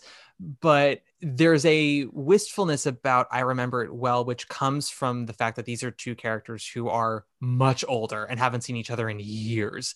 And it's much more friendly. It's people, you know, who have a history and have had love and hate with each other, but they're at a point now in their lives where all that doesn't really matter anymore. And they they talk about it in a much more sort of conversational, jovial way. And this is much more just romantic. Yeah. Um, and I'm not saying one is better than the other. I like both for very different reasons. Um, yes it's it's very you know I, I remember that is they're still in the relationship they're still in love it's it's about the promise of what's to come and i remember it well is they're not in the relationship they didn't end up together and it's kind of the idea of what could have been in a way and i think Yeah. it would be really fun to um put the two songs together in some sort of show and have like you know what comes to my i mean they're in my heads because we were talking about sondheim on sondheim but having the like you know barbara cook norm lewis of it all Mhm. saying i remember it well to the you know leslie kritzer um you know who who who else was in that um you know younger lovers Is, Kyle. Who who was the other one? Was was it Euan Morton is the other one or no? yes Euan Morton thank Okay. you Yeah, it was um yeah, it, I will say while I remember that warms my heart, there's something a little like like very softly heartbreaking at the end of uh, I remember it well. Right, did I say I remember it well twice? I meant I remember that I find to be so charming, but there's something sweetly uh, uh heartbreaking and I remember it well at the end when he can't remember anything about how they met and their time together and he says have i gotten old and she says oh no not you. And it just makes my Oh. heart shatter into a million pieces. I know. And- especially the way that hermione gingold says it. I'm like oh fuck me up. I know. And it, wa- it was victoria clark in the revival right? It was indeed. Yeah. And who was the guy? Howard McGillin. Oh right. I was at opening night of that show. Oh right. I love that. I mean i love you know.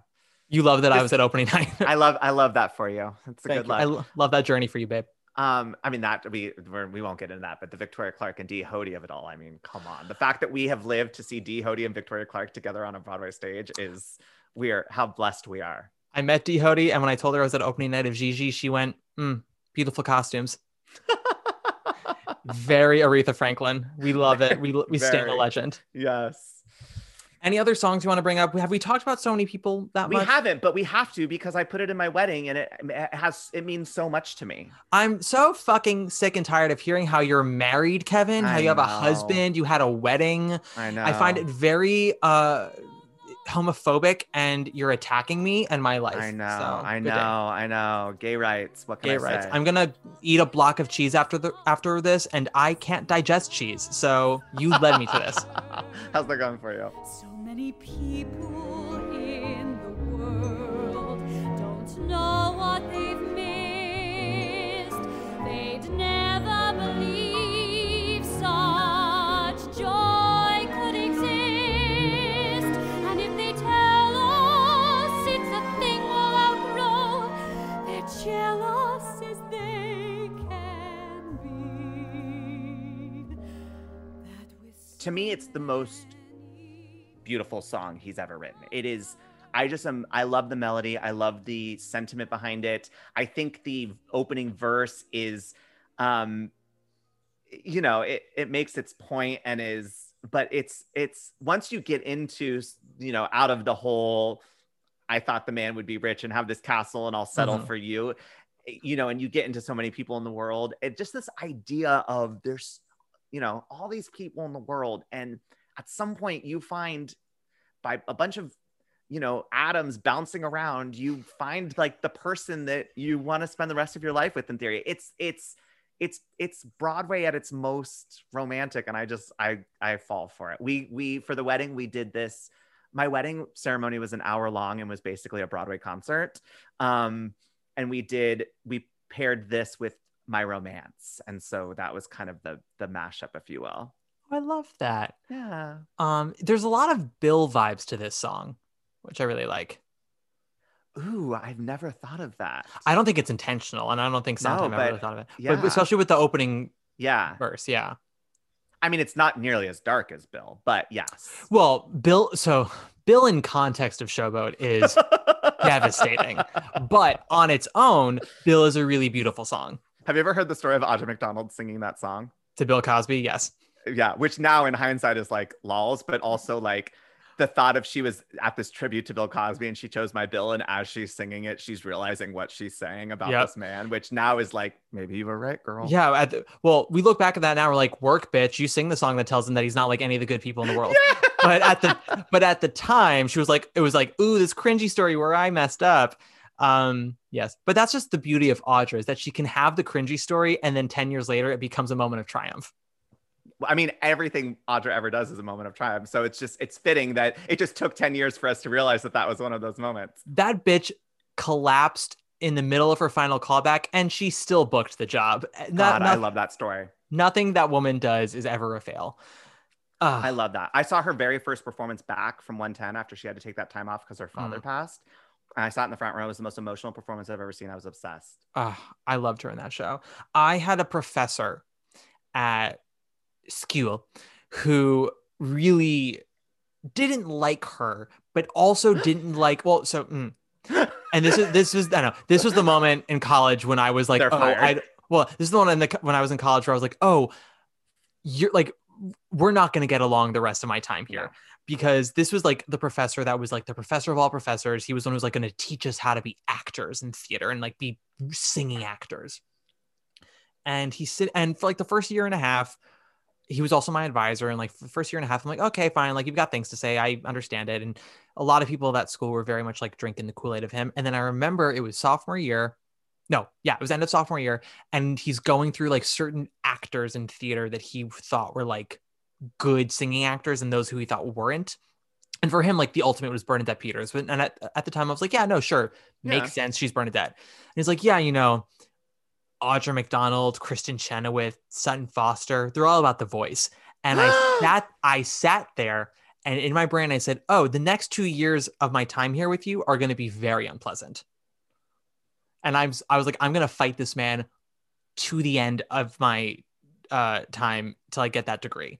And I I'm did. So offended. I'm offended. I'm offended for them. Also, like the mansplaining of it all about these women. Like, Mhm. oh my Oh, gosh, my head would explode. Oh, I sat there. I kept a cool head. To be fair, he directed a production of Into the Woods that same year. That was the most boring thing I ever saw. so there so you I was go. like, I was like, yeah, there you go. Um, the whole thing was uh, brightly lit. There were two trees. We called it Into the Desert, and there was there were no stakes, no emotions whatsoever. Everything was very subdued, like it was filmed for television. Right. And I was like, how dare you? We are in a 1,200 seat theater, and there's a 90 foot giant quote unquote off stage, and everyone is talking like they're in the living room. Fuck you. oh my god. That's the man who said that Sutton Foster and Audra were all about the voice.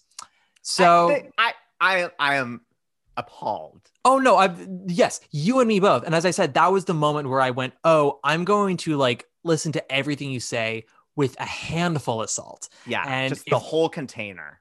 Whereas like other people were like, oh, I'm taking it, it all in and like maybe I'll find one or two things that I don't like. I'm like, I'm rejecting all of it. And maybe there's one or two things you say that I'll think is okay. Like, I also just like question an a professor of musical theater shaping the young minds of like the future of the industry, Mhm. bad mouthing luminaries of of of the industry. Like we, you know, it's like these people, whether or not they're your taste, is fine, but they have paved the way for the rest of us and have, especially those three women, have have transformed how we view what is possible in in theater and on Broadway. Uh, And it, it was a very they, were- very pointed shaking. examples well and on top of all of that it's important to like again you people can be not to your taste but you it is your responsibility as an educator especially for theater where you're trying to train people to get into the industry of saying like hey you know look at the people who are successful like i i was working on a project with someone and this person wanted the thing to be a love letter to new york city with his music that's all like jazzy, you know, music, not the best kind of jazzy music, but still jazzy music. And I say to the man, I say, um, okay, love letter to a city, blah, blah, like, have you seen La La Land? And he goes, yes. And I hated it. And I go, whether you hated it is not important. It's a, it's an endeavor about a metropolis in modern day using the same style of music you're trying to use and it made 500 million dollars. So you have to look at what made it click with people. And that same attitude has to be applied to professors where they're like listen you can love audra. I don't personally but it is my job to show you her and say like this is someone who's working all the time. Why is that? Like Right. at least from a professional perspective of this is someone who is like getting it done that is like what the standard is right now Right. um, just on a purely like go get jobs kind of level. Everything else is up for debate for sure, but I've it almost was like this person went into my brain, picked three of my absolute favorites, and said no. And rather than be crushed about it, I my immediate twenty year old thought was, oh, you're garbage. Thank God for you for that. It's just, I mean, you know, we don't have to harp on it, but the the Audra of it all. Is Oh, I would love to me. harp on it, please. the the Audra of it all is the funniest to me because Audra has tr- transcended every medium possible and has Mhm. made a career out of not only Broadway musicals but has won Tony Awards for straight plays and has been on television shows and in movies where there is not a vocal in sight. You know, like there Mhm. is there is no denying that this is an I would consider Audra even with her opera degree to be an actress first and Yeah. foremost. I mean, Absolutely. It's yeah, no, it's crazy. It's crazy. It's crazy. It's I'm, crazy. I'm still holding out hope that we're going to get an Audra McDonald Devil Wears Prada. I just think that that would be spectacular. I want I I want to see Audra be funny again. She's so funny. Here's She's what we need to do with Devil Wears Prada, and I'm not involved with it sadly, so I I have I have no no no dice in this game, but I I want uh, Devil Devil Wears Prada on Broadway to do something where they they get like every possible woman who can play that role and Mhm. rotate them out like every six months and so it and not even treat it like a replacement like i because there are it's the list of who should play that role Mhm. is is pages long and i'll be heartbroken to not see all of them you know like Mm. starting with It's her well, I want to know exactly what they're doing with that musical because, and this, well, actually, this is very Sondheim to discuss because I talked about it with Do I Hear a Waltz, and we'll talk about it with other stuff too.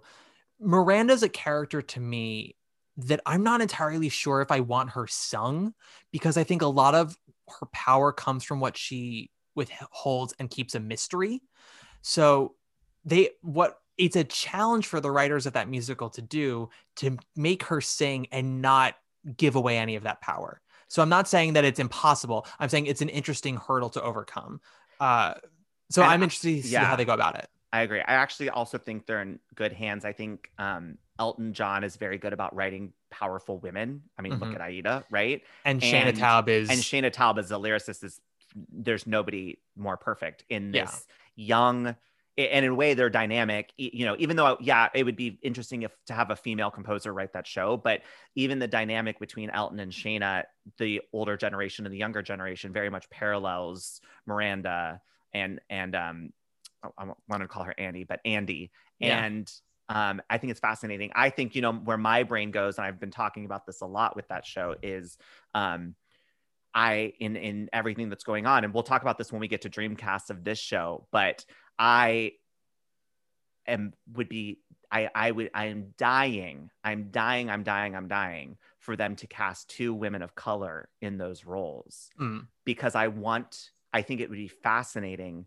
to have part of the story become this older woman of color who's risen to power and overcome all of the BS and misogyny and systemic racism to get where she is, then be so mean to this younger woman. And you find out it's because she is actually doing everything in her power to help this younger woman succeed. Like, you know, you have to be careful with the, with the, um, the ethnicities of those characters Mhm. and their dynamics. Um, but I would be I would be gagged to see two like strong women of color. Can you tell Yeah. I've thought about this show a lot? I'm very excited for it. Well, I love that. There's also there can be almost an underlying level of resentment as well, which I think is there even without race, but can be there especially with race, which is like, do you know the shit that I went through to get where I am, and you Yes. just think you can get a job because times Yeah. are different? yeah. Um, and it's like, no, I'm actually going to be extra hard on you because of all the things that I went through. That like, not only uh, is it going to make you work harder for it, you're going to be a better professional once you're through. Once I'm through with you. Um, yes. and that's what I love about it. And I think that could absolutely be in there. So yeah, I sign on. Yeah. I you know I think this is a great you know it's like it's a show that we know and a, a, a property we know and it's um two very powerful women that were white in the movie and so it's like now's the chance to let's see what color conscious casting really looks like and how it plays like what that Yeah. really means and dig in so but you know this is not the, this isn't a podcast about Devil Wears Prada I'll come back It goddamn that. should be because I'm done talking about Saturday night. Let me fucking tell you. Um, final thoughts on Saturday night as a show before we go into legacy and history. you know i i like i said i mean i respond to this show it's i in in shows that i love i find that i always kind of love the chamber musicals the early shows you know like the violets the man of no importance Sure. um Speaking of know, Sally Murphy, the F- speaking of Sally Murphy, um, the Floyd Collins of it all. So I I know that what I like in musical theater, there's a lot of that in this show. I think that the score has it's very interesting to you know like we've talked about listen to with the knowledge of the career that was to come and the work with, that was to come I don't necessarily need a big splashy Broadway revival of this, but I do think there's a world in which it would be fun to see another off Broadway production. We'll get to that when we talk about Dreamcasting. But Mhm. and I also think this would be a really fun show to kind of see done if we were doing a Sondheim tribute season somewhere where you know it would be fun to bring this into play and not just recycle another into the woods another company another follies another you Mm. know like throw this one in there let's why don't we do a season with this and pacific overtures and somebody oh, put- like a like what they did at the Kennedy Center. right? yeah, yeah. like let's do some you know it's like it would be fun to exam and uh, to uh, allow an audience a chance to watch this show in the context of of Sondheim's entire career I would like to see this um paired with if we were doing like say like a Sondheim cycle. So like with the Kennedy Center, what they did was they did three shows sort of in rotation and then did another three shows in rotation. I would like to see this in rotation with um Merrily and Roadshow. Merrily because about young people and Roadshow because it's of the same era in, that it takes place in and it's also sort of bookending his career that way. yeah So I think that'd be really interesting to see. I Um, think I, don't know if I want to see like on a double bill with Pacific Overtures. I think that's a little too much of like a a, too out there yeah, it's a little too much like having a cheeseburger and following it up with um like ginger. You know, like like eating a handful of ginger.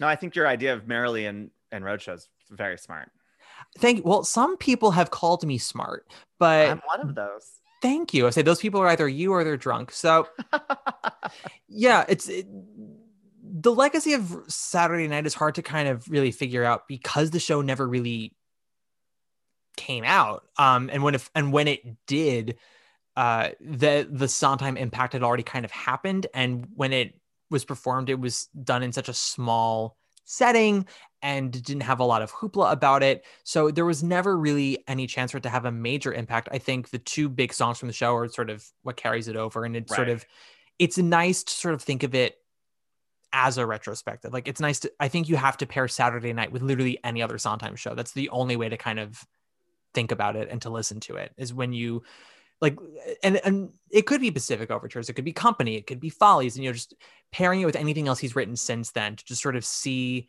the connections and the differences and how he's grown and also maybe how he's hardened a bit at the same time um and how he Yeah. sort of and he also found his own voice Yeah, and it also is kind of you know again like I, there is a way to I think do a standalone off Broadway production, and I think it would be fascinating to go in and retool the book and Sure. keep the score and or even re- do some new arrangements with the score and and you know because it never really had this Broadway production that it is kind of this we're still working. I mean, I talked to Donald Corrin about it a little bit. Um, about his experience at second stage and he made a good point. He said you know the book was unfinished uh, you know and then Mm. they died. And steve through the second stage production was kind of a book babysitter. He didn't want major changes made. He wanted it kind of done as is and he made some edits here and there. Mhm. but for that production he wanted it to kind of be representative of what it was in the 50s and now that we have that now what happens if we go back in and re-examine it? Exactly. Um yeah, yeah. So the show opened at second stage, like I said, uh in the year 2000. I believe it was on, I have the exact date here written down somewhere. Uh eh, i think it was january right was it? It was either January or February, um, because they had a, they actually had a very long preview process. Yeah, so it opened February seventeenth in the year two thousand. I think it started previews like January first or January second. Um, and did previews for a very long time. Uh, directed and choreographed by Kathleen Marshall. We love to see it. Uh, Yes. Starring Lauren Ward, Christopher Fitzgerald, Andrea Burns, Natascha Diaz, so many, many people.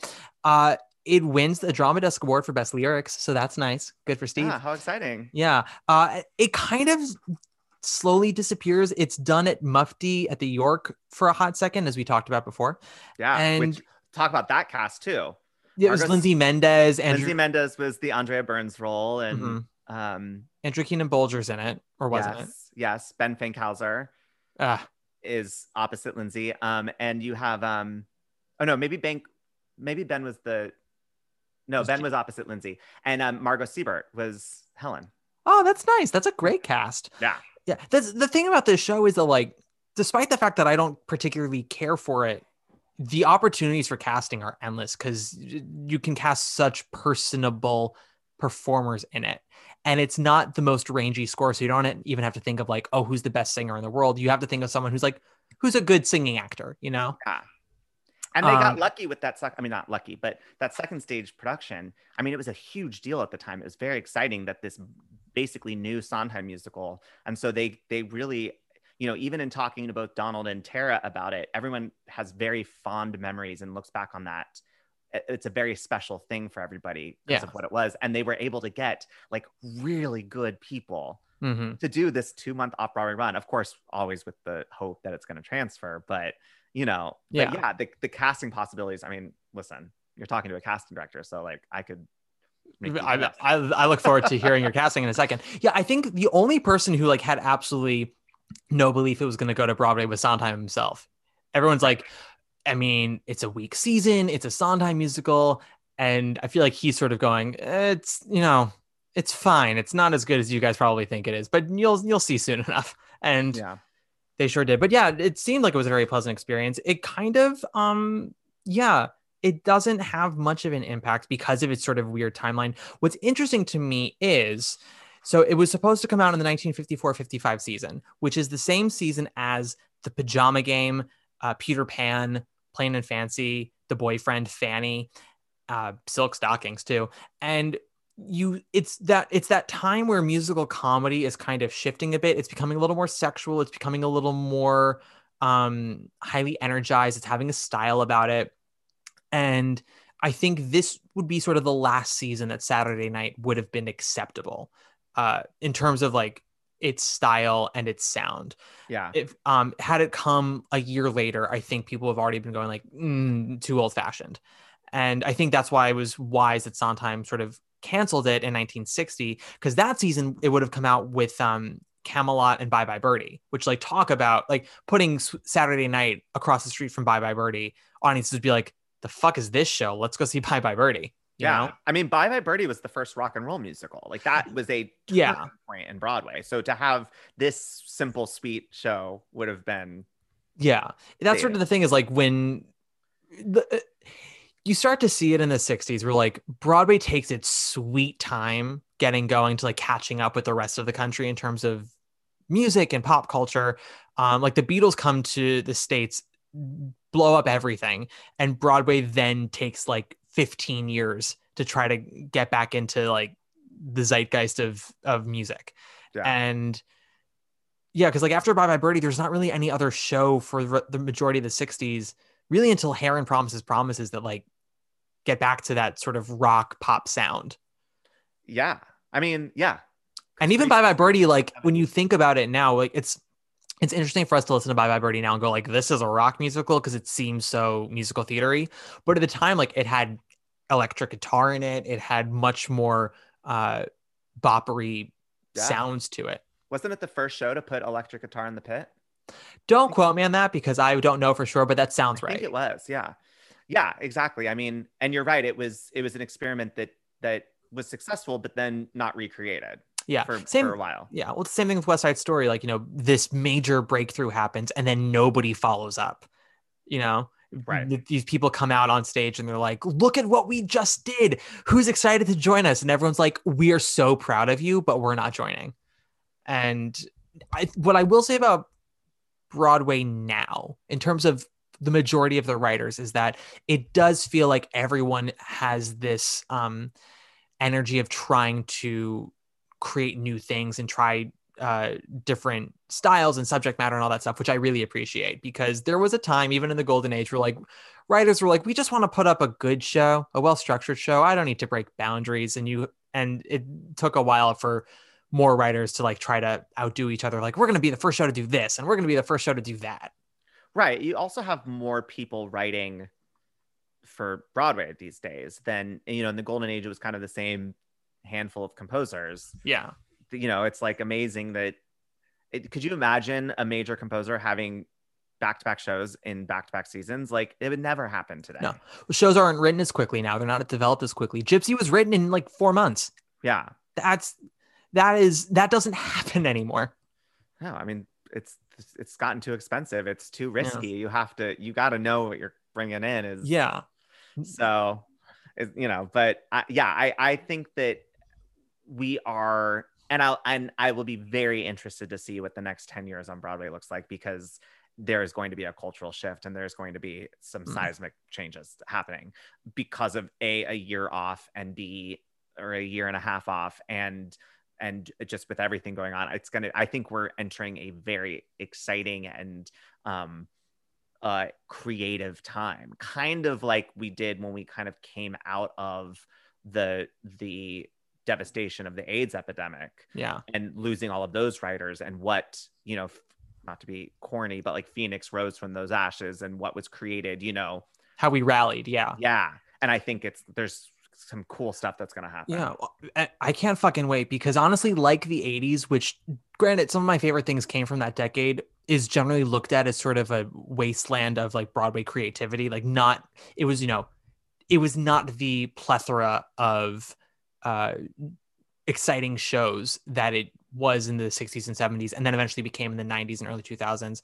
And hot take, I was not super thrilled with sort of the last season of Broadway. Granted, a lot of the most interesting stuff was about to come out, and then the world shut down, which pissed me off. But yeah, um, I was kind of a little disheartened with sort of where Broadway was at. So when it comes back later this year, I am truly, truly excited to see what happens because I think that all these shifts are for the better, at least for the Broadway community. So I'm very I- excited. I also wonder if the whole like structure of the Broadway season is going to change because I think what we learned last year was, you know, all the shows kind of packed themselves into March and April to get in right under the wire for Tony season so that they're fresh and hot. And look what happened. 20 what 20 shows didn't get to open 15 shows didn't get to open you know Mhm. like and some really cool things i mean we got girl from the north country that just slipped in there but you know no one got to see Yeah. and then you have things like six and sing street that were like gonna be these really cool new things that didn't get to open Flying over Sunset too, like these musicals, I'm like, these are such fascinating ideas, and they seem like they might, you know, even if they don't totally work, they still are trying something, and there's gonna be something to them, and that really excited me. So the fact that um I didn't get to see any of it devastates me, but I look forward to eventually seeing it. yes exactly So, wrapping things up with uh, Saturday night, of which for however long we've recorded, I'm pretty sure about 40% of it has been about Saturday night, which is honestly fair. That's what it should be. yeah It's, I think that's all Sondheim would ever want an episode about Saturday night to be dedicated to it. So, let's do our rapid fire questions. and Then we're going to call this goddamn day. oh gosh First question The Sondheim rhyme. What is your favorite lyric in this show? Uh, well, it, it has to be the end of so many people, which is, um, and if they tell us it's a thing we'll outgrow, they're jealous as they can be. That with so many people in the world, you love me. I mean, come on, that is gorgeous. cute. It's gorgeous. And it's also like a sly fuck the haters line, you know? yeah. Next up, God, that's good. Where does this show rank for you in the Sondheim canon? Uh, I would say honestly, solid like middle. Um, Okay. you know, it's I I there are shows that I know less and don't respond to as well. Um, and and there's and there's enough redeeming qualities that if there was a production happening in New York, I would go and I would be excited to go and see it. So we'll, Love we'll put it we'll put it right around um you know if if into the woods and company and sweeney todd are my top tier then my second tier would be like this merrily and um what am i forgetting A lot. yeah That's fine. Uh, Second tier is honestly higher than I expected. Uh, Good, good on you. Saturday night, you made Kevin second tier. I had a dream cast. Who would you cast in a production of Saturday Night? I can't believe you're going to ask the casting director this question my job is to make lists um yeah. So, so it's I have- apropos, fucker. Yeah. So I have a few. I have a, obviously a, one million ideas. Um, the the the ones that excite me, I think a young like a a a, a, a well, first of all, I should say that I think what makes the show really work is to have a very, very young cast. And so I Yes. think what really what you'd want to do is go in and find people fresh out of school that aren't necessarily names yet and established and use this show in a way to make them stars. But that being said, I think uh, a, a fresh out of school Carol Lindsay and Kevin Massey would be Mm. an adorable Helen and Gene combo. Um, I actually think they could also still this day do Celeste and Hank, which I which I think would be fun. Um, I also think a it would have been fun back in the day to see Kelli O'Hara do Mm. Helen. Um, and I think Adam Kaplan um, would be a very charming Gene. Um, Oh, Adam. Oh, Adam. But what I think, and I had hinted at this, is with the revisal, I am would be fascinated to see somebody come in and move this show to to um Harlem Mm. in the 1920s and do it with an all black cast. Mm. And I think infusing some of that that style of music coming out of Harlem and the you know the the jazz age and the Harlem Renaissance could be exciting. And then you know I think you can do things like Christiani Pitts as Helen and um, from the Mean Girls tour, Adante Carter as Gene. I think it would be hysterical to get like a you know Roman Banks and Demarius Copes and and um, you know those kind of young young guys as the Mhm. friends. Um, I think you know a, a, Brittany Johnson or or even a Brittany Coleman as one of the you know the Natascha Diaz roles. Like Mhm. so, I think that would be very interesting to see if there's a way. You know, there's a lot of lyrics that would need to be tweaked because so much of it is about Brooklyn Mhm. and I have not done my dramaturgical work. I don't know if doing if historically having an all black cast set in Brooklyn in the 20s would make sense, but I think that Harlem Renaissance excitement and this idea, I mean especially when um you know it it it adds all these layers of like when Helen says to Gene like in at one point in the show in a very dark moment um she says they're talking about somebody and she says so he got rich. I think they're talking about somebody on wall street. She says so he got rich so will many others but you never will. I think to like have a young um you know african american in the early 20s have somebody say that to him like would be There's a weight to that. yeah it it it adds stakes and it adds uh, i'm gonna show you so that's what that's the revisal i want to see I like that. It also by setting it in Harlem during that period, it it allows you to then restyle the music to give it some heat, which it currently lacks. exactly Yes, make it a lot more exciting. yeah Uh, yeah, I like that a great deal. That's that's good. Um, next up, because Sondheim tends to always come back stripped down and uh, you know simplified off Broadway or John Doyle or classic stage company whatnot. This section is called "It's the Little Things," aka "There Won't Be Trumpets." How would you downsize Saturday Night? I mean, I can it be even further downside? The whole thing takes place on the porch. There are no other sets, and there are four actors.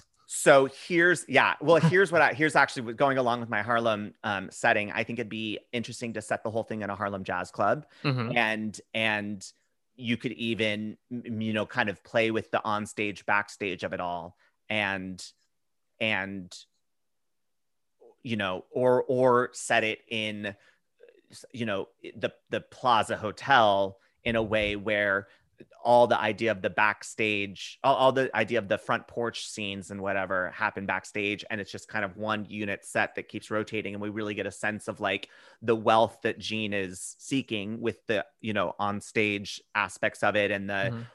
audience out front and then these young kids in the backstage that are like you know working at the theater or maybe the entertainment and are desperately wanting to get out of there and, and build a better life for themselves Yeah. What I also like about your restyling of it is something that I've noticed as I'm uh, going through the Sondheim milieu is that he really only has two shows where he specifically tries to include um, other ethnicities that aren't white, and that's West Side Story and Pacific Overtures. And part of that is because he's always been so adamant about like I don't know anything other than like what I grew up with. He's like I'm a white Jewish boy from the Upper West Side. Like who am I to write about the plight of the African American woman? You know, like and which is fair. Um, at the time with which he sort of was coming up in the ranks of musical theater, that was he was sort of the only kind of person that was writing for theater. So part of me is like, you know, you could have used your platform for those kind of stories a bit more. I mean, it didn't stop Arthur Laurents from writing those stories. And maybe Hallelujah Baby's not the best show in the world, but you know, he gave it a good old college try. Uh, so it, and on top of that, in like the shows of Sondheim's where he really kind of comes in his own, like Company, Follies, Night Music, those same year of the Tony Awards, you start to see you you start to see shows that are trying to do that with um, non uh, white creators. So you have Me Nobody Knows, uh, Bubbling Brown Sugar, Yeah. uh, Don't Bother Me, I Can't Cope. These shows that like have like a have an impact at the time and then kind of get swept under the rug after the fact while the Sondheim shows get to live on. So it, it would be nice to sort of reclaim one of the Sondheim shows and have that sort of um, start to correct the imbalance with that catalog. Does that make sense? yeah i mean you get the sweeping under the rug because of the patrons of the theater and and Sure. the regional theaters and who goes to that well like it's it's important to note that the stories in musical theater with broadway shows anyway that are in musicals that are about non-caucasian characters the ones that last are the ones that are written by white writers so like dreamgirls um color purple uh those are shows uh, the only one I can really think of before like 1990 or even 2000 is The Wiz that has like a black creative team that is about you know Yeah. black people.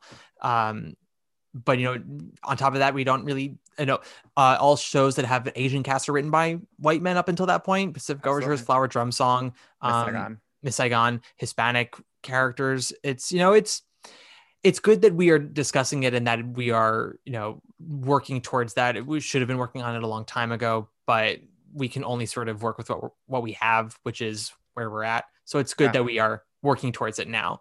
Um, but yeah, and I want more shows, not necessarily having to like repurpose old ones as sort of like a toss off.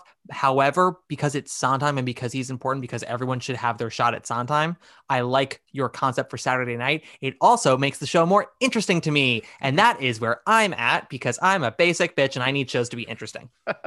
yeah it's also about you know you want to move forward and and progress the art form and progress the industry. And and that is giving you know a voice to uh, writers of color writing for actors of color writing for characters of color. Mhm. but you know you also um we we want to not forget the history we have come from and and how do you how do you pay tribute to what's come before us while also progressing forward? And and getting to a place where you can look back on some shows that are problematic and say like we can close the chap we can close the book on that and that's never going to get fixed and so it's it's it is what it is and we just don't need to deal with it Well, it, well, it comes from moving forward, right? Because uh, you know, people, and this is not anything new, and it's not just theater; it's everywhere.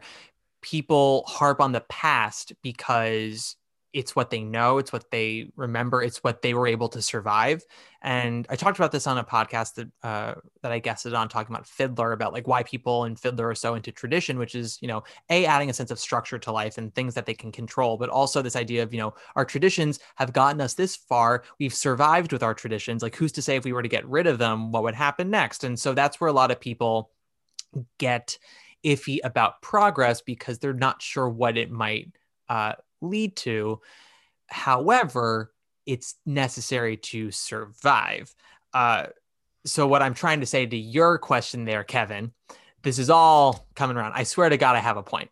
Yeah. Is that the best way to look back on the past and sort of be able to close the chapter on some things that are maybe problematic is to then kind of counteract with like creating something now that does what that show did at the time, you know? It's like exactly. And and having our own version of it that's less problematic. That's something that we can all uh, enjoy together now. So we can eventually come to a point where we, where we look at a show like um, Flower Drum Song and we can say this moment in history that's important that we don't ever need to do again because we've been able to do better since. Yes, exactly.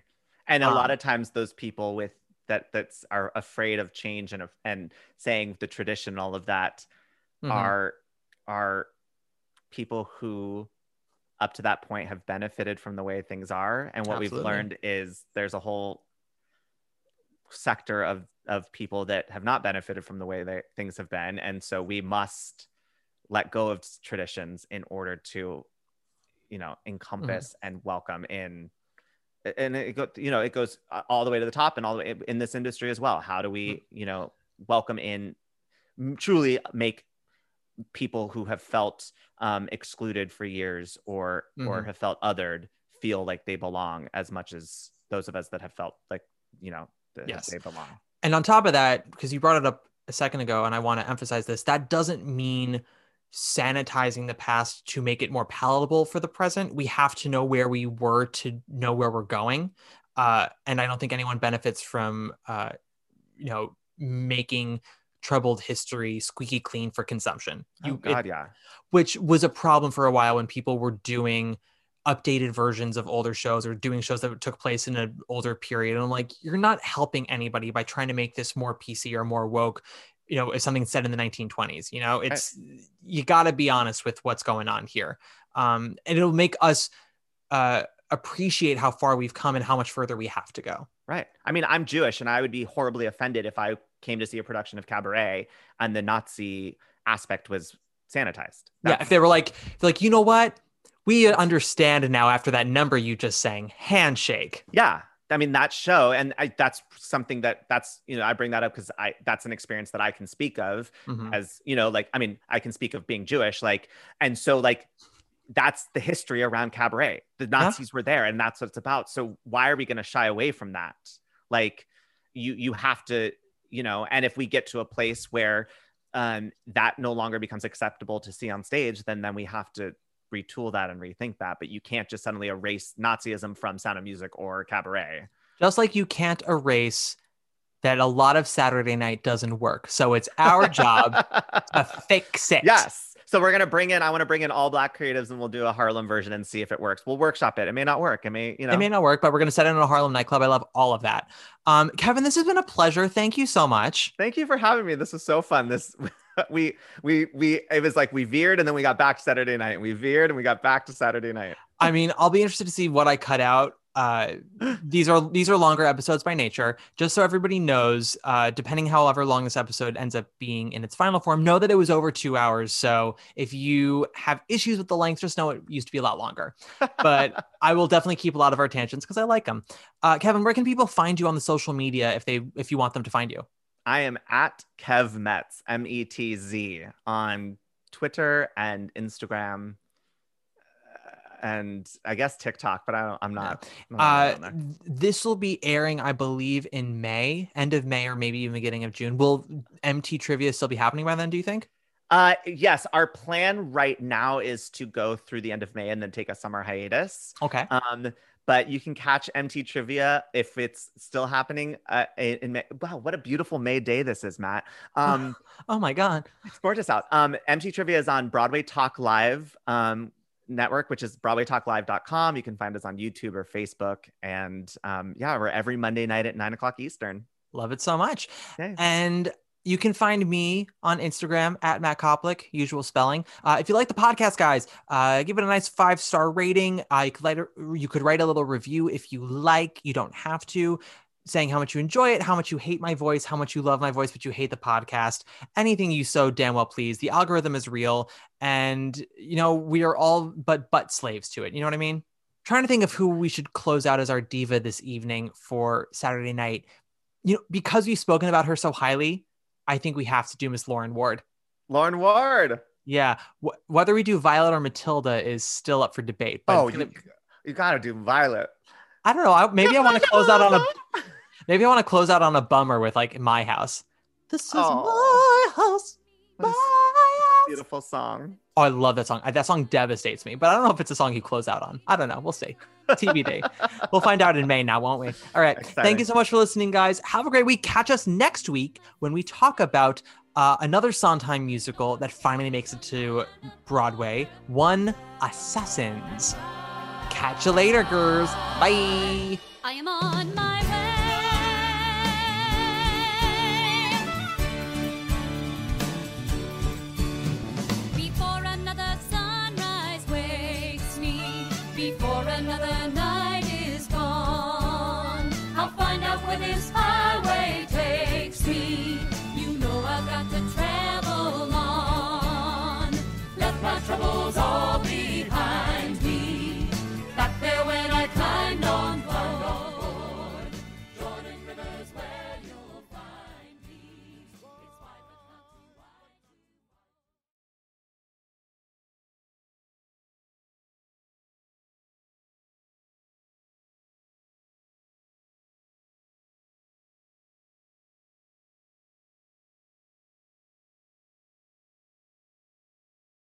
Hey, it's Leslie Odom Jr. here on the Broadway Podcast Network to tell you about the Rise Theater Directory, a program of Maestra Music. Rise is a national online resource designed to connect and empower backstage and administrative and creative theater professionals from underrepresented backgrounds. If you work or aspire to work in the theater community, this can help you find your next project. And if you hire theater professionals, search the Rise Theater Directory to find your next team. Create your profile now and get more information by visiting risetheatre.org. That's theater with an R E R I S E T H E A T R E dot org because only together we rise. Hello, it is Ryan, and we could all use an extra bright spot in our day, couldn't we? Just to make up for things like sitting in traffic, doing the dishes, counting your steps, you know, all the mundane stuff. That is why I'm such a big fan of Chumba Casino. Chumba Casino has all your favorite social casino style games that you can play for free anytime, anywhere with daily bonuses. That should brighten your day a little. Actually, a lot. So sign up now at chumbacasino.com. That's chumbacasino.com. No purchase necessary. Group. Void were prohibited by law. See terms and conditions. 18 plus.